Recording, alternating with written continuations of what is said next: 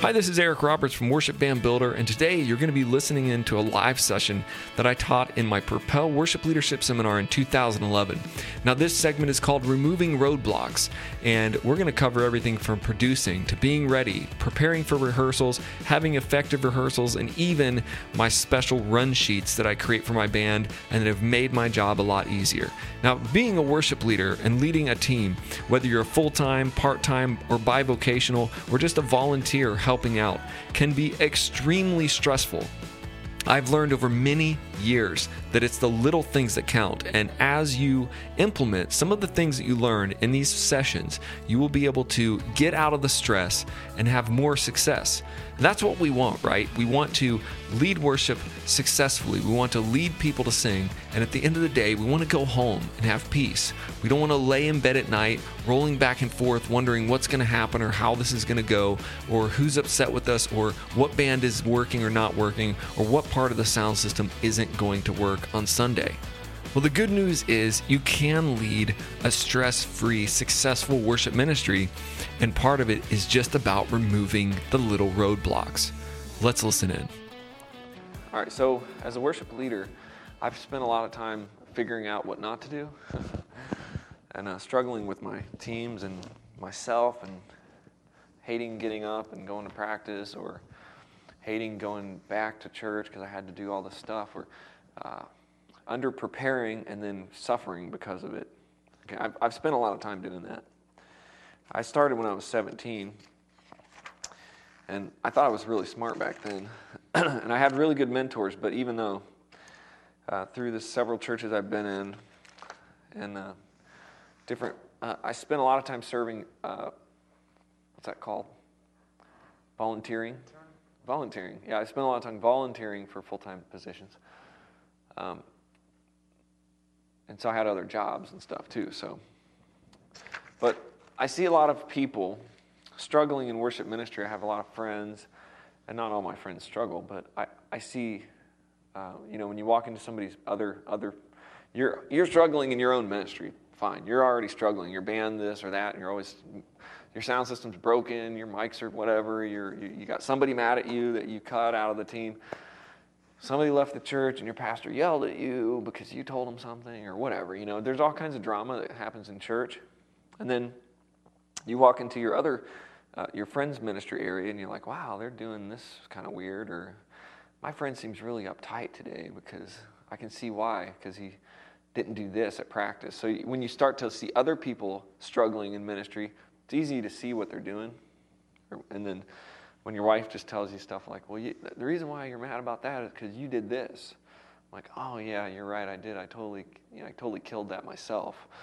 So I wanted to do a little bit of a section on removing the roadblocks from our lives, from our ministry teams, from our bands, because then we're much happier. The more roadblocks I, the older I got, the more roadblocks I removed, the happier I got. So we're going to talk about The biggest roadblock, what would you guys think the biggest roadblock is? Anybody? It, some of you, maybe, have you ever found any like ginormous roadblocks? roadblocks in ministry, worship ministry, or? Yeah, yeah. Reaching your goals, succeeding with your band. It's too loud. The song, music's too loud? That's a blessing. People are complaining at me all the time. um, oh, yeah. That's a road. People are definitely roadblocks. Um, well, I think the biggest roadblock is under preparation. And I think that, like, all of that stuff that you guys said can be dominated by preparation. And it's like, it's too loud. Okay, well, according to my SPL meter and all the people that we've talked to in the other 10 churches, we're actually 2 dB lower in level, you know, so we're, we're not hurting your ears. You know, if you prepare yourself, uh, people that don't want to do the right thing, usually when, you, when you're building a strong team, you're auditioning up front, you're preparing all the way along, people that are difficult will be weeded out or they'll just say, "Well, we don't know why we do this, but we do because Allie's amazing. I mean, she just everything she does just seems to work." Once you are prepared, people will start to not be as difficult. When you go into a team and say, Well, I think I'm about to do this, I'm not sure, I'm probably going to do this. You know, I've been thinking about doing this, but I don't know, I'm not really sure. Why don't we just do something? You're bound to fail. I mean, I've done that. I've learned in my teams sometimes don't even tell them what you're thinking about doing. And don't even act like you might not know what you're thinking. You know, even if you don't know for sure what you're doing, don't act like you don't know what you're doing. You don't want to open the door for too much of that. That's sort of the thing that you were saying, Allie. People don't want to do what you want to do. Um, it's kind of hard to um, you know get the train moving in the other direction when it's already going like 80 miles an hour in one direction and that's as a leader where you where i think we need to be super prepared and moving you know like chugging along on our path and dragging those people behind us as a leader until you know maybe they're the one that starts flaming the fire but the roadblock of under preparation is it includes like training sound systems Sound system bugs, setup, scheduling, charts, song selection, production notes, practice agendas, service orders, knowing your plan before your team arrives. Know your plan before your team arrives. Don't let them make your plan, don't let them guide your plan. I mean, it just causes too many problems. You know, what is that? Too many cooks spoil the. I don't even know this. It's a good saying, though. Too many cooks spoiled my chicken sandwich. In this section, though, we're going to talk about pre rehearsal. There's four things pre rehearsal preparation, rehearsals, band and tech service orders, which are fun, and removing roadblocks, okay? So let's just go down the line because I think I have a half hour, right? I have till what, 3 o'clock? 2.30? Okay, about 15, 20 minutes. So let's talk about this and just make sure. I think all this is in your book, but let's go through pre rehearsal preparation. And this is what you should do. You should be having your pre rehearsal preparation like majorly finished. you should have your song lists, your CDs. Remember, your CDs are going to go out to your band about a month ahead of time or maybe a quarter ahead of time.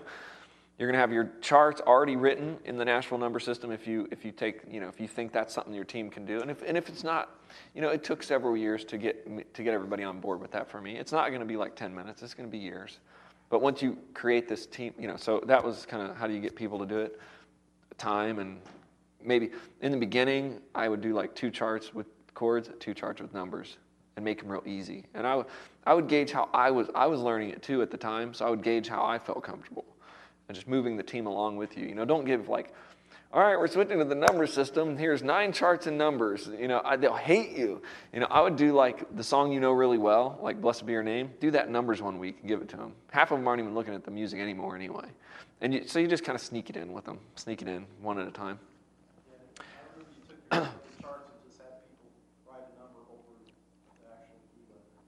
Yeah, I'd tell them let's let's turn this chart into numbers together, and then they'd go, oh, you, you just have to take time and kind of indoctrinate them.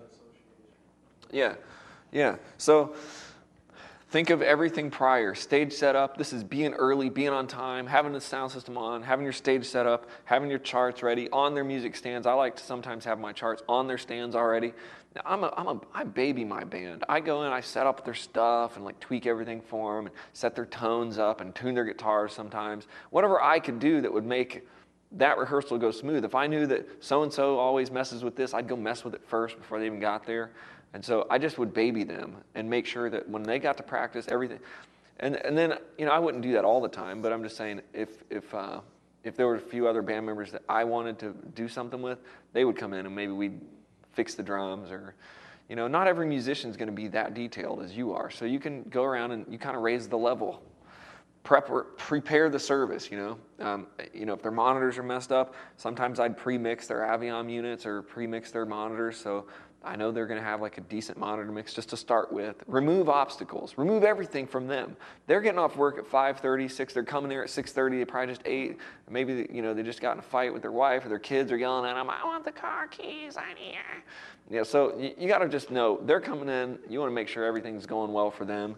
Make sure that you're ready to go. Um, do not here. You can't be making copies. Uh, you know, at, and I do this. I'm, I've done all this. I'm making copies at 7:10. Practice starts at seven. I'm making copies at 710. Now, does that sound prepared, like being prepared? Not really. I've done that before. I used to do it all the time. It's like if you're not really on top of this as a person, as a worship leader, as a leader, you will end up making copies at 710 and your band's in there goofing around. That's what happens. Now, I'm not saying I did it all the time, but, and the older I got and the better I got, the less that happened. And the more I realized, wow, when I don't have to do that, it's really better. Or when it happened every once in a while, I'm like, oh, I remember why I hated this. But when you're, when, when you're in this, you just need to know everything needs to happen before they get there. So anything I'm saying don't do, I've probably already done it. You know, so don't make copies at 7:10 for your 7 o'clock rehearsal. Uh, then the, the, copier breaks at 7:10, and then you like need one more copy. Oh, I mean, you know, you just it's frustrating. So just make sure everything's done. I felt the most peace when it was like when the set was picked and the copies were made like two, three weeks prior, and they're sitting on my desk. Actually, they'd be sitting in a file week after week for two or three weeks, and it's like that's all the sets right there. They're already done. Just batch those, those tasks, over prepare there, and then as a worship leader, you have all these other things. No, no worship leader wants to be in front of the copier for like three hours, you know? So um, before rehearsal starts, set up your stage, map out your songs, write your transitions, put in your tempo markings, production notes for your plan for each song. And this could happen the day before, the week before, whatever. But I'm talking about serious over preparation. Make sure your stage is set up. Song maps, I'm talking about we're going to sing this song verse, chorus, bridge, verse, chorus, bridge, two time tag, end. We're going to sing it at 90 beats per minute. All of that's already in your head. I've been to too many practices myself. The band's like, all right, what key is this in? I'm like, I don't know, I'm thinking G. I don't know, D. Now let's do C. I mean, we, we can do that. You know, all of us can do that. We will do that. But let's strive not to do that. That's the idea. I mean, not to do that. I, have done that. I've done that. Oh, I don't know, maybe 90 beats per minute. No, that seems slow. Let's do 120. So when you get too comfortable, sometimes you under prepare and then you realize you're in front of your team. And luckily, I've had a lot of respect from the teams I've led. But if you don't have that, they will eat you alive right there on stage. Done. I mean, I've had some strong team members that have just eaten my lunch every rehearsal. Like one chord was wrong. This chord's wrong right here. Uh, this tempo's off by two clicks. Okay, that's supposed to be a major, minor seven over diminished. You know that that's the kind of stuff that you I've dealt with, and you have to. If you don't go, nope, I, I wrote that there on purpose. I know I want that's going to be my new arrangement. I'm going to do a minor there instead of a major. That was purpose. You know these, and I'm not saying you have these people on your team, but I know they're out there. I I know they're. I'm, I'm sure they are. You know, because I mean, I kicked them off my team and they probably joined your church. the, what I found out when I had some difficult team members is the more I prepared, then they were like, oh, okay, okay, fine, whatever. They might not have liked me or liked my arrangement, but they couldn't say much because it was already done. It wasn't like, well, Ben, I'm thinking about doing a little outro on this song. Well, let me go ahead and tell you what I'd do. I'd do this or that. And, oh, I'd play it like this. And then and then we can do this. And then all of a sudden, like you're an hour in and you're still talking to two or three of your team members, start talking back. There, you're not in charge of that anymore. That's just that's just a mess. That's that's average worship band practice, though. I'm to say that's probably average. I'd like to see more of here's the chord chart. It's in G. It's at 120. Let's start it off with the guitar and the bass, and on the fourth measure, the drum beat's to start, and then we're to have the vocalist come in on the third chorus. You mean we got to wait till the third chorus? Yeah, we're doing that on purpose so it's a build. We want to build that in so all the vocalists come in on the third chorus. You know, that would be what I'm talking about song mapping, you know, and, and production notes for each song. And not it don't always have to be that structured, but you're going to know your guys and you're going to know that some of them you need a little more uh, producing. Okay, so I want you to use that tone on the guitar, and hey keys, I want you to lay out until the third, you know, until the second verse. If not, what does the worship band do? They all come in, they get a chord chart, and the chord chart says real big, play as loud as you can. That's all they see. They don't see the chords or anything. They might see the first chord, and then the rest of it just looks like play as loud and as often as you can. Then they all just start playing. You know, and then you're like, you know, you're not happy with that. You don't that can't be pleasing to you. So as a leader, I think that's where we struggle. We just don't know what we want first, and we don't communicate it enough clearly. So when we do that, we lose, all these obstacles start to fall away. The roadblocks just start opening up. So make sure you have those transitions written. Hey, between these two songs, I want the drums to start. And so, you know, for me, it was sitting in my office alone, listening through the, playing through the songs, and just making sure that this transition is going to happen like this. I will tell you that I didn't do this all the time, and when you get to a place where you're respected and trusted, and your team members understand your brain, then you can go to practice one day with no transitions written and say, "Hey guys, I was thinking today we'll just write the transitions. I don't have anything, so let's just do it." You know, there there comes a time in every team where you can do those kind of things. Hey guys, I here's the tempos and the charts, but you know, I didn't have time this week to write transitions, or I wouldn't say that. I'd probably say I'd rather I'd rather if we just like used our creativity to write some really cool transitions together. And then go, hey, you know, so and so, how would you transition? You think we should do drums? Yeah, good idea. Okay, let's do the drums. And then you write it down. So I would say as you grow your teams, you don't always have to be so, you know, like so prepared. But why not be over prepared? That's the question you should ask. When you're looking at your set, are the important things prepared, like overly prepared? So when you go in there, nobody's going to be, you know, getting, getting on your nerves. So, guys, I, I already know a lot of people who don't do this stuff. And I've been an, I've been a guest like worship leader, guitar player for some of my friends recently, and, and you know in the last couple years. I already know that they don't do this, and it's it's it's tough. Like write a write a chart correctly and just make sure the chords are right. And I've done it too. It's all wrong, you know. Maybe you didn't even play it; you just printed it off the internet. Do you guys do that? Don't do that. Don't even answer that. Uh, you print the chart off the internet and take it to your band, make 20 copies and give it to your band, or 10 copies and then everybody starts saying, I think this is a wrong chord over this. And, you know, we all do. I've done that. But it really hurts your band. It hurts you as a leader. You're never going to get really efficient. So play the song once you look on the internet. I don't know what sites you use, but if you're going to print it, play it privately first before you copy it. And just write on it. Just cross that note out and write that note and, cross, fix it. You don't want to be in front of the band in the third verse and all of a sudden the chords are wrong, right? You get, you get my point. Have correct charts, have correct keys, have backup vocal sheets, guitar parts and tab sheets for your guitar players, anything that can help them. And so, vocal, like for me, what I used to do, I don't like my background singers, backup vocalists singing on everything I sing on. I hate that. I can't stand it. Listen to the radio, it's not, it's not even reality. You know, the worship leader's singing, and then the vocalists sing like on the chorus or on the bridge, and there's like one here or there. But a lot of people just start singing. So I direct my vocalists very specifically with highlighters on their sheet music. Personally, I highlight here's where you're singing. That's it right there. And it might only be like four lines the whole song. But and it's you know it's it's producing the song. I want you to sing on these parts. You know, it's like so we do that. I do that with everybody, and sometimes I would even write. Uh, I have some examples. Okay, so let's move on from the pre-rehearsal prep. effective rehearsals. We're going to um, talk about effective rehearsals. I'll give you my two cents. I found it very successful in my ministry to not hold my vocal and band rehearsals at the same time.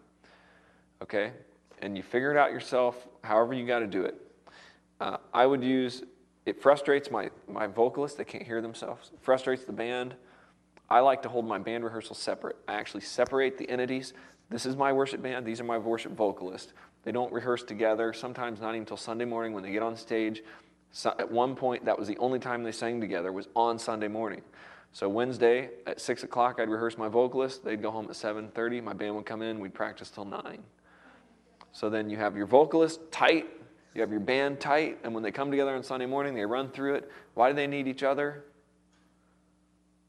They don't really to rehearse. You know, they don't need to rehearse together.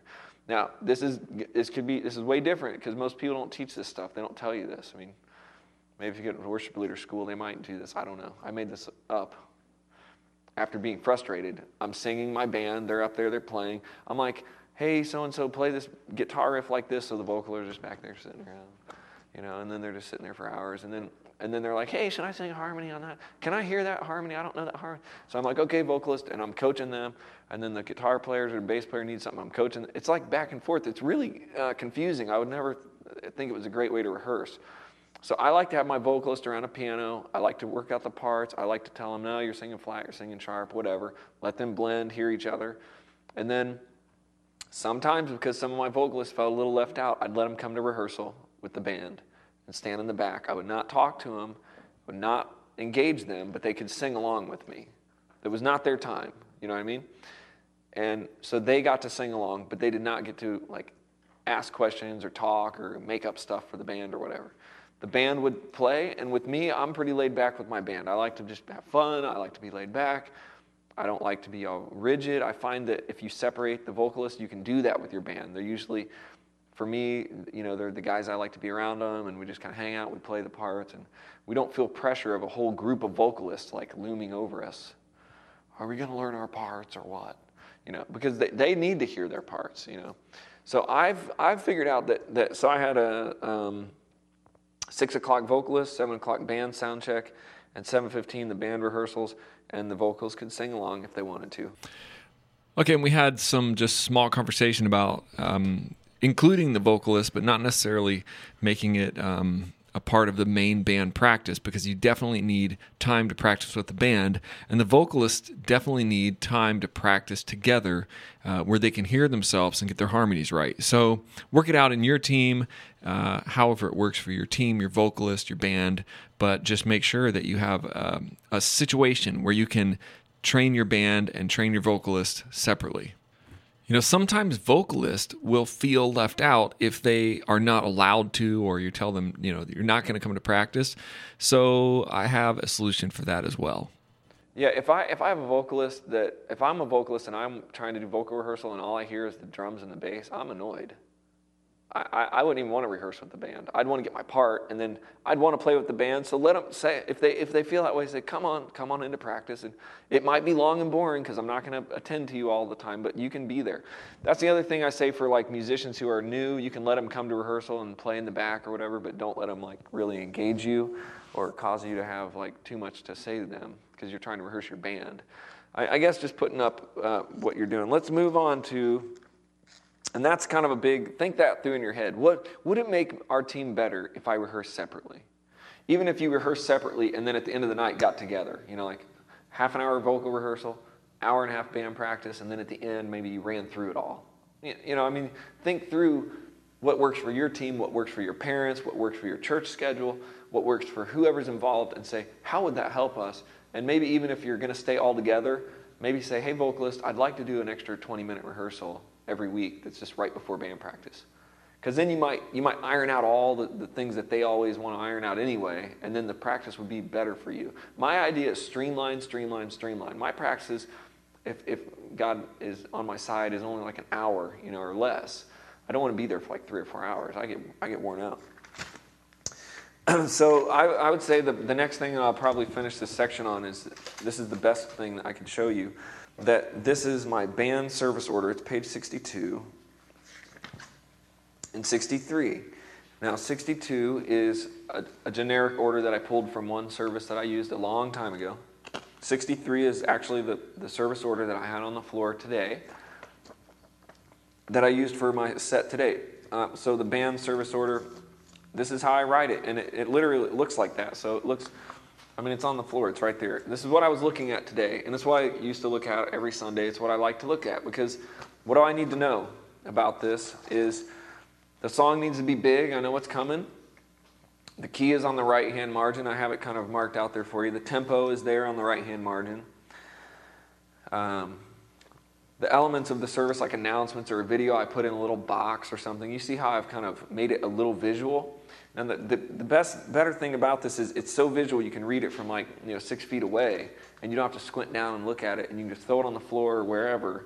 It's not in the way of your music. The people don't notice it's laying on the floor or whatever. And then it, it has all these secret notes in it, like in the secret, page 62. And the left margin is every is really who starts the song. So clicks, then Eric, then Daryl, then all. So that's that was our production. Like I'm going to come in.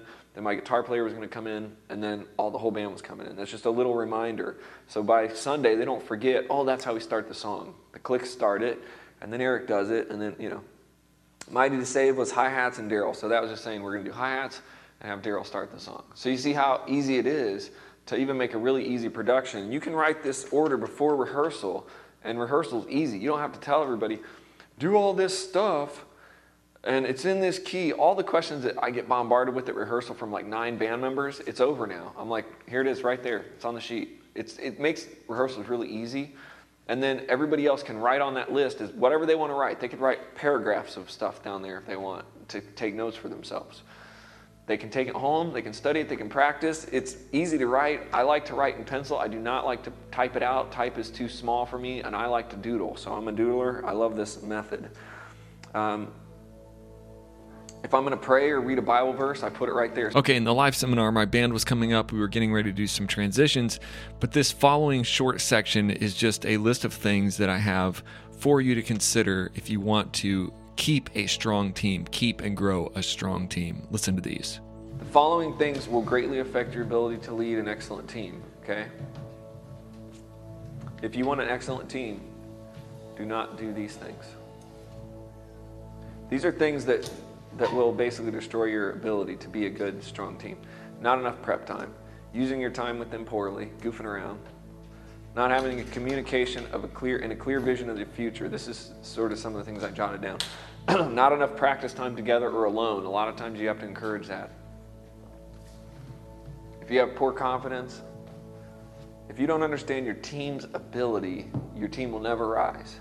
You have to know, look, I'm not to get, like Emily was saying earlier, don't give them a song that's like got seven four drum beats and all this weird stuff that sounds good from Lincoln Brewster. He's got a song that's like really awesome, but I would never bring it to my team, even though they're very skilled. I would never want to put that on them because I just think that's just way too hard. We're not going to do that right now. So you have to know their ability, not just yours, but a clear vision of their ability gives you uh, a, the ability to lead a strong team. If you don't have enough communication, if you don't have enough training, if you have poor confidence as a leader, those things will destroy your, those are roadblocks in, in you that you need to get out.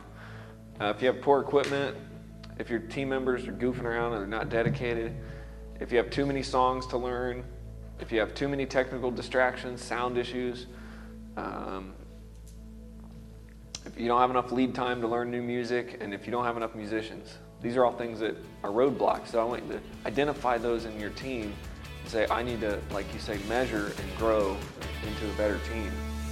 Well, I hope now you can see that there are certain things that will derail you and cause you to have extra stress. And when you address those things and when you are intentional about removing roadblocks, you can have successful worship ministry and be very effective and also have joy and happiness. So I'm praying for you that you will be able to identify some of these things in your ministry now and move forward by removing those roadblocks. If you have any questions or you'd like to talk to me, you can always get me at worshiptheking.com and click on contact. I am praying for you and God bless.